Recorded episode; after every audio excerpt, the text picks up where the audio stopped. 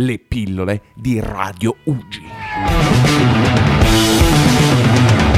Buongiorno e benvenuti a tutti gli ascoltatori di Radio Ugi. Siamo qui al quinto piano dell'ospedale Regina Margherita, sempre nel reparto di oncomatologia pediatrica e abbiamo con noi oggi la dottoressa Elisa Tirtei. Dottoressa, buongiorno. Buongiorno a tutti. Iniziamo subito con la prima domanda, quella un po' più istituzionale, ovvero qual è la sua principale attività all'interno dell'oncologia pediatrica?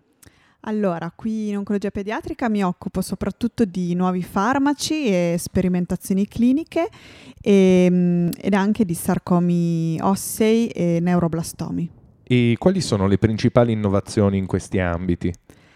Allora, sicuramente occupandomi di nuove sperimentazioni cliniche posso dire che eh, negli ultimi anni anche in pediatria per fortuna assistiamo a un grosso fermento di mm, ricerche innovative, quindi anche nuovi farmaci che possiamo offrire ai nostri pazienti. E quindi soprattutto farmaci da utilizzare eh, per cercare di ridurre in alcuni casi la tossicità eh, dalle chemioterapie standard che mh, mm, abbiamo sempre utilizzato oppure farmaci che possano eh, diciamo, dare nuove promesse di guarigione o comunque di cura per ehm, quelle patologie che a volte possono presentare delle recidive. E quali sono le maggiori ricadute sul paziente e sulla famiglia dello stesso? Sicuramente una appunto delle ricadute che vogliamo ottenere e che in alcuni casi è già stata ottenuta è quello che dicevo prima, cioè ridurre la tossicità di chemioterapici che sono certo molto utili, ma a volte portano delle tossicità troppo impegnative, troppo importanti, soprattutto pensando al fatto che noi stiamo curando un bambino che poi una volta guarito diventerà un adulto nel futuro. E, ehm, e, poi altri diciamo, fatti positivi può essere il fatto di comunque continuare a poter offrire delle terapie anche laddove fino a qualche anno fa non, non c'erano più possibilità di cura e quindi cer- cercando di migliorare sempre la sopravvivenza dei nostri pazienti. E ehm, parlando di progetti, quali sono le progettualità future all'interno del suo ambito d'azione? Ecco?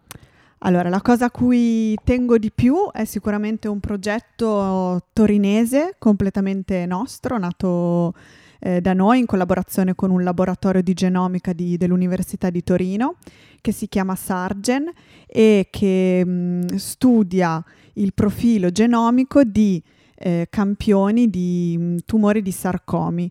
In questo modo noi andiamo a, da una parte a migliorare tutte le nostre conoscenze eh, su come il tumore si sviluppa, cresce, per poi quindi combatterlo, sapere quali sono le sue armi per crescere e quindi poterle combattere. E dall'altra anche andare a ricercare delle caratteristiche specifiche di quel tumore, specifico di quel paziente, per poter, perché no, in futuro anche trovare dei farmaci ad hoc per quel tumore di quel paziente specifico e quindi sicuramente andare incontro a quella che può essere una medicina personalizzata e migliore per ogni paziente. Arriviamo alla parte finale di questa nostra sì. intervista, la domanda che facciamo un po' a tutti e che ci sta anche un po' a cuore. Cosa l'ha spinta a diventare medico, soprattutto in questo ambito molto particolare? Ecco? Domanda da un milione di dollari. E, ehm, ammetto che non so rispondere, cioè eh, mi, è come una qualità, una caratteristica che uno si trova addosso e non sa bene come mai gli è nato, gli è cresciuta nella vita, però ho iniziato a studiare medicina semplicemente per fare ricerca, non volevo avere a che fare con i pazienti.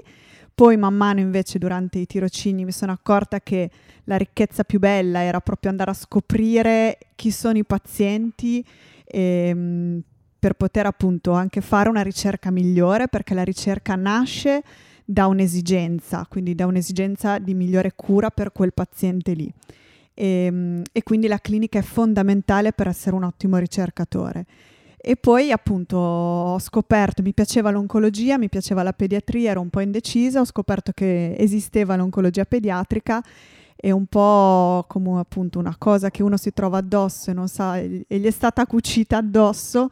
E, um, ho iniziato ad avere già dal terzo anno di medicina questo pallino per l'oncologia pediatrica e non ho mai trovato ostacoli eh, che invece casomai tanti miei amici, compagni di corso avevano trovato, ehm, ostacoli anche emotivi, anzi eh, più faccio questo lavoro, più mi piace, più mi piace il contatto col paziente e, e mi vengono idee di, di nuove ricerche.